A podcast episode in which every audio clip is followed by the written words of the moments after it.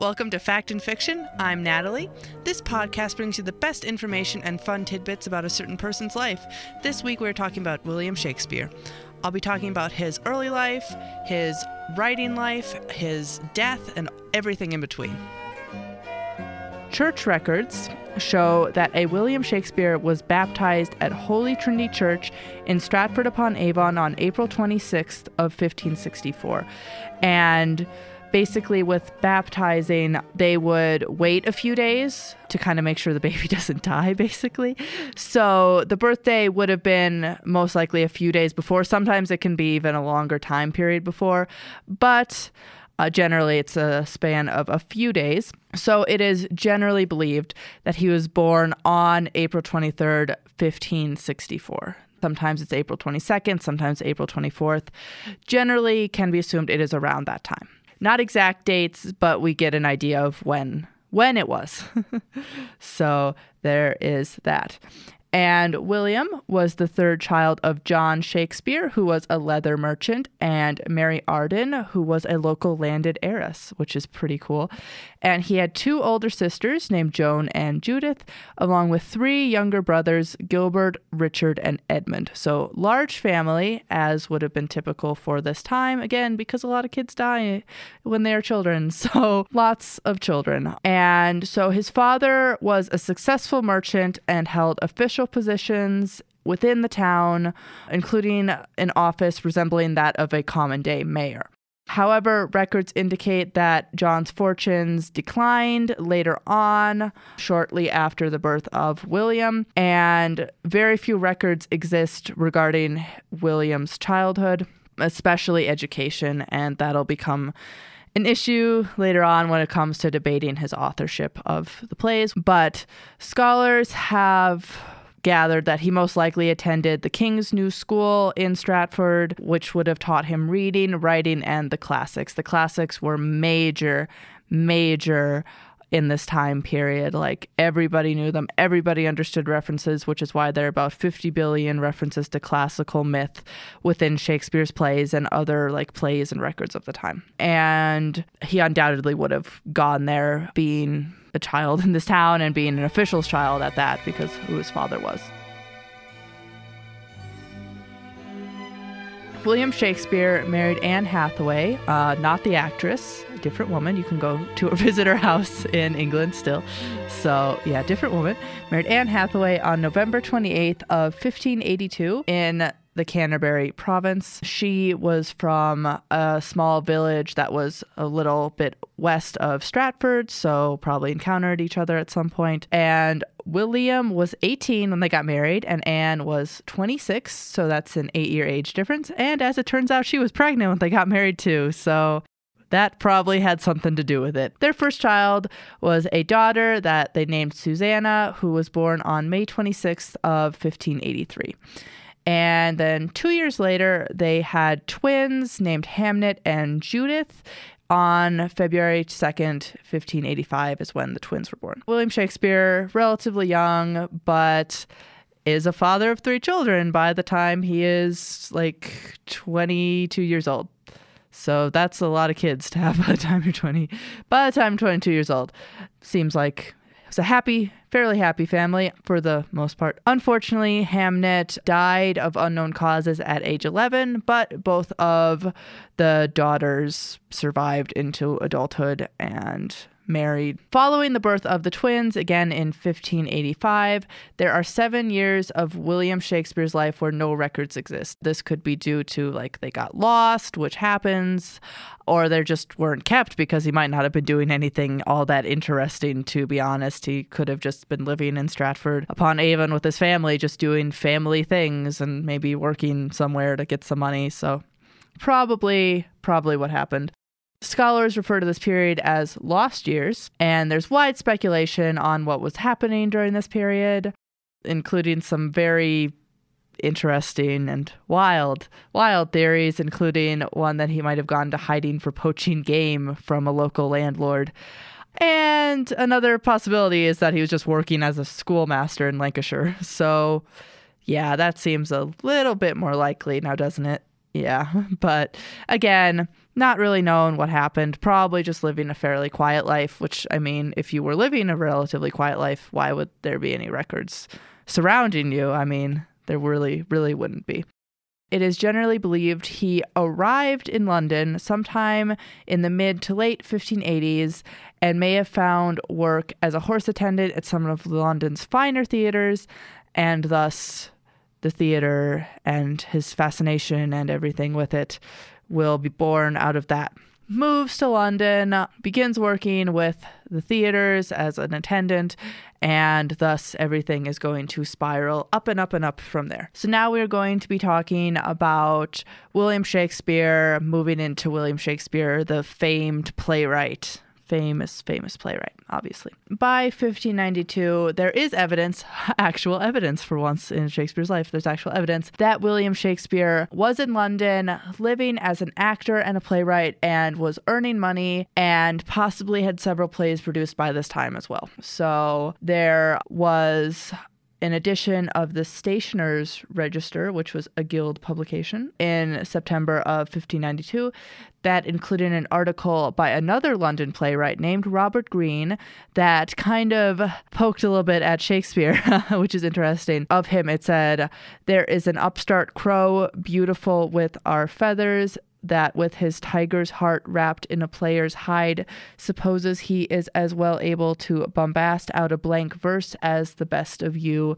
In his own conceit, the only Shake seen in a country." So basically just saying he's kind of nothing. He thinks he's a lot better than he is. It's essentially what that said. Thinks he's a lot better than he is. And these playwrights who are already established, like such as Greene, don't exactly enjoy this. And by the early 1590s, documents show William Shakespeare was a managing partner in the Lord Chamberlain's Men, which was under Queen Elizabeth, known as Lord Chamberlain's Men, because the way that that kind of worked is there would be kind of a patron of all these different acting companies, such as the King's Men, the Queen's Men, the Lord Chamberlain's Men, all these like big high up people in the royal kind of household would have these different companies that be the patron of, and it was a really big deal to like say you're like the Queen's playing company or stuff, and you're generally thought to be like the best if you're one of those kinds of people. So yeah, that's kind of the dealio behind the naming. And following the crowning of King James I in 1603, the company actually was allowed to change its name to the King's Men, because James was like, I want them. They're the best. They have Shakespeare and some other really famous actors and everything. So I want them to be my company because they're acknowledged as the best. So they become the King's Men. And from all accounts, the King's Men company was very popular, and records show that Shakespeare had his works published and they were sold as popular literature of the day. So you would be able to go buy his little plays and be like, oh, that's so cool. So very well to do, and lots of the nobility, as I said before, were patrons of the performing arts and these companies, and also friends of the actors. So it's highly possible that Shakespeare possibly talked to King James. I mean, he was the playwright for the company. So that's kind of Shakespeare becoming this famous playwright within the London stage. By 1597, 15 of the 37 plays he would eventually write were published, and in addition to that, he would eventually also have written 154 sonnets throughout the period of his writing career. And then it was also around this time that civil records show that William Shakespeare purchased the second largest home in Stratford, which was called Newhouse. So he's doing really well with all this like publishing money. He's got all that. He's got that play money, you know? So he buys this big house for his family and he's like, cool, I'm rich, basically. And it was a 4-day ride by horse from Stratford to London. So most likely Shakespeare spent most of his time in London writing and acting and doing all that. But he would come home during times when the theaters were closed, such as religious celebrations, or in cases of plague outbreak, fire outbreak, and other issues like that that would involve the theaters being shut down.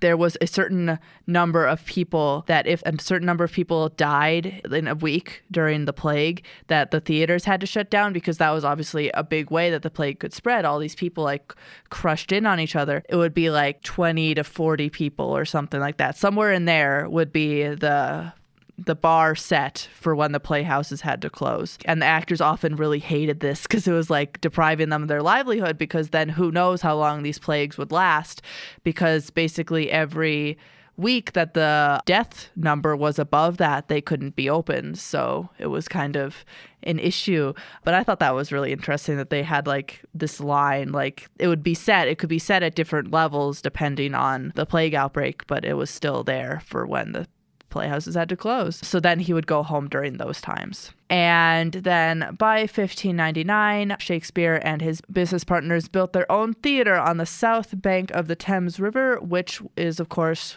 became known as the Globe. The first Globe. There were multiple Globes. It burned down. It was fun. And then later, a few years later, after they had become the King's Men, after the accession of King James to the throne in 1605, Shakespeare purchased leases of real estate near Stratford for £440, which then doubled in value and earned him £60 a year. So that was a lot of money. So not only is he getting all that nice play money that I mentioned earlier, the play and publishing money and acting money and all that stuff, he now has enough money to build the Globe Theater and to buy this real estate that is yielding him back a lot of money per year. Like that's a lot of money. £60, a lot of money per year. Very enterprising entrepreneur, William Shakespeare, which you don't think about, but there it is. He knew, he was very smart. He knew what he was doing. And so he's able to take this money that he's earning from these other endeavors and kind of invest it towards paying his expenses, whatever expenses he has. And then this allows him to focus on writing his plays uninterrupted, which obviously it's a very good thing for him and his business. All that nice play money. I keep saying play money. It makes it sound really, really weird, but it's fun to say, so I'm going to keep saying it. You can kind of separate Shakespeare into a few different themes and a couple different periods. There's the early period and there's the later period. And the early period is mostly made up of histories and comedies, while the later period is mostly made up of tragedies and what I'm going to be referring to as romances, because they don't fit into any other given definition of what they should be. They're very confusing. It's like I don't really know what to call them beyond that. That's the kind of given definition for these kind of later on plays that most scholars use for them now. His very first plays were mostly histories written in the early 1590s, examples being Richard II, Henry IV, Henry V. All of those Richard or Henry plays are histories. They're histories. They're long and they're histories. And they mostly focus on the Tudor dynasty and justifying the Tudor dynasty, which obviously would have been important because you want to please the ruler. And who's the ruler during that time? Queen Elizabeth. So you want to please Queen Elizabeth, who was the last Tudor monarch. This pleasing thing comes back around to Macbeth, which is a tragedy and falls into the second half of his career. And that was written with King James in mind because it is a Scottish play. And essentially, it is the foundation of the Stuart line in a way, which it's not that the Stuart line is the ones who are in control at the end of Macbeth, but it's implied that they will be soon.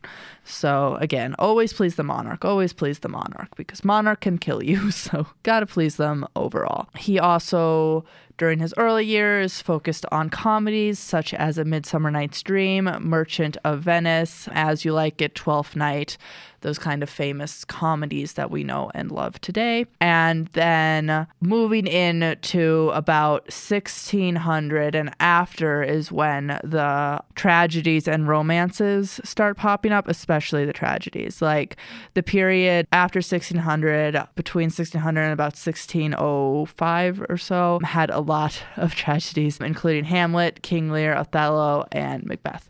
So very much changing how exactly he was working. It's unknown what really caused this shift in his play style writing. Maybe it's that he was getting older. Advent of a new monarch kind of changed things for him. Death of his son. Lots of things have been suggested for why this shift happened away from the comedies. I mean, the romances, as I will explain, contain elements of comedy, but they also contain elements of tragedy. So that these romances fall into the final period, and they include The Winter's Tale, The Tempest, and Henry VIII. So they're different, because if you ever read The Winter's Tale, the first half of it is essentially a tragedy and the second half is essentially a comedy, and it doesn't make a lot of sense because normally you can tell very clearly what is supposed to be comedy and what is supposed to be a tragedy, which is why there's kind of this different definition given to them. They're also sometimes known as problem plays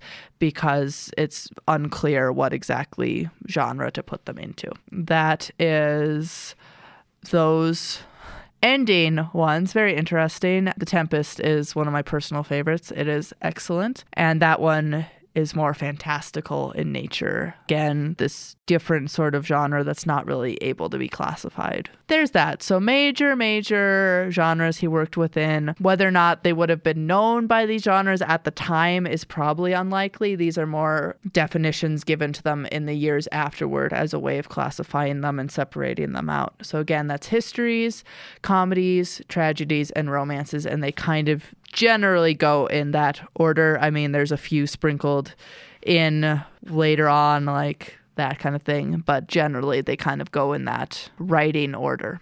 That is a little bit of information regarding his plays. Lots of plays, as I mentioned before, 37 plays written in his lifetime.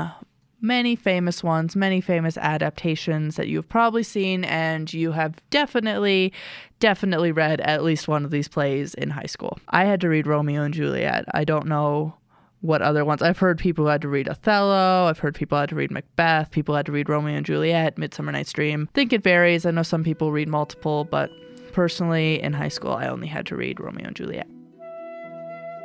I'm sure you've probably heard some rumor surrounding the idea that William Shakespeare could not, for some reason, have authored his own work that has his name on it. But there are reasons for that, and there's also reasons to consider that that is not true, that he did author them. A while back, a long time ago, scholars and critics began to proposition the idea that possibly other famous literary figures of the day, such as Christopher Marlowe, Edward de Vere, or Francis Bacon, could have potentially authored Shakespeare's plays because they were men of higher standing and literary accreditation or inspiration, whatnot. And so they were put out as alternatives because the idea is that Shakespeare, we don't know a lot about his early life. We don't know a lot about his education. It's unknown what level of education he had. So the idea came that maybe he couldn't read or write, and so it had to have been somebody else using a pen name. However, that is not exactly the most logical, because again, by that very instance of the fact that we don't know his whole line of what education has, who's to say that he couldn't read or write? And the official records do show that William Shakespeare did exist, but none of them attest to him being an actor or playwright. However, that doesn't necessarily mean that he wasn't, because as we've mentioned before, didn't always write down everything that you would have been. And again, if he wasn't working in Stratford as an actor or playwright, they might not have recorded that he was one. So yeah, the vast majority of Shakespearean scholars do say that he wrote his own plays, and they point out that other playwrights of the time also had similar histories where you don't know a whole lot about them, a whole lot about their education. They come from modest backgrounds. Doesn't mean that they didn't write them just because they didn't come from a more upper class background. Kind of assuming that because you come from a more lower class background, you can't have written this isn't really an accurate representation of whether or not they actually did. And supporters of Shakespeare's authorship argued that the lack of evidence surrounding his life doesn't mean his life didn't exist, which I think is an important point. Just because you don't record something doesn't mean it didn't happen, because it's like, why would you kind of record every instance of this child's life, because you don't know that this child is going to become famous. You don't know that. I mean, at the time, it's impossible to know such things. So it kind of makes sense that a more middling class person wouldn't have had that much written about them, because they wouldn't have known. But what is true is that William Shakespeare was a respected man of the dramatic arts who wrote plays and acted in them in the late 16th and early 17th centuries, but recognition for his creative genius wasn't recognized until the 19th century, and then his acclaim and reverence for him grew throughout the following centuries until we reached the height and the high popularity of his plays today and the high amounts of like interpretations of his plays in play form, in movie form, in TV show form, in book form, and all these different kinds of forms. All sorts of references to him, even in music. Yeah, and now they're studied in classes all over and all sorts of things. So while there is the debate that he might not have authored his works because of the lack of evidence for his education, by the same token, who's to say he didn't author his works, because why would they have recorded all of his education if he was a middle-class child? So that's that. That's kind of the controversy surrounding Shakespeare and his life and his work. Legend has it that he died on his birthday, April 23rd of 1616. And again, this kind of goes back to the very beginning when I was talking about how we don't actually know the exact date he was born, but we like to put on April 23rd, and we like to put his death on April 23rd, so we can say he lived exactly 52 years. So that's kind of what we like to do. So though there are many people who believe that is a myth, but again, can't exactly know his exact death date, like we can't know his exact birth date. But church records show that he was buried at Trinity Church on April 25th, 1616. So it seems likely that he would have died around April 23rd again. So it's nice to be able to put him on the same day, you know, just remember exactly this exact amount that he lived. So in his will, he left the bulk of his possessions to his eldest daughter, Susanna, and relatively little seems to have gone to his wife, Anne. But again, that could be like, we just don't know how much stuff he actually had and what was actually left to him, that kind of thing. And this is a thing that people talk about a lot, is that in the will, he bequeathed Anne, his wife, the second best bed. And this has drawn speculation that they didn't get along or something, or they were out of favor with each other. But there are a couple of different explanations for this whole second best bed thing. It is believed that second best bed could refer to the bed that actually belonged to the main couple of the house, and the first best bed went to guests. I've also heard or read that it's possible that the first best bed would have been the one that Shakespeare died in, and as such, they would have gotten rid of it. So she would have kept the second best bed. It does not indicate that they were not close or they had a difficult marriage at all. It's just the way the times were. There's a couple of different explanations for what happened to the first best bed. So yeah, that's the kind of point of his will that a lot of people like to talk about a lot. So anyway, passes away on April 23rd, most likely, and exactly on his birthday, or most likely on his birthday again, and the world loses a great literary figure. And yeah, and that's the end of William Shakespeare. There you have it, a general overview of William Shakespeare's life, his writing pursuits, and some fun facts you might not have known about him before. Thank you for listening. I am Natalie. This has been Fact and Fiction. Don't forget to hit subscribe to hear more episodes and learn more about interesting people in history. You can check out the podcast on iTunes as well as on our website, kcsufm.com.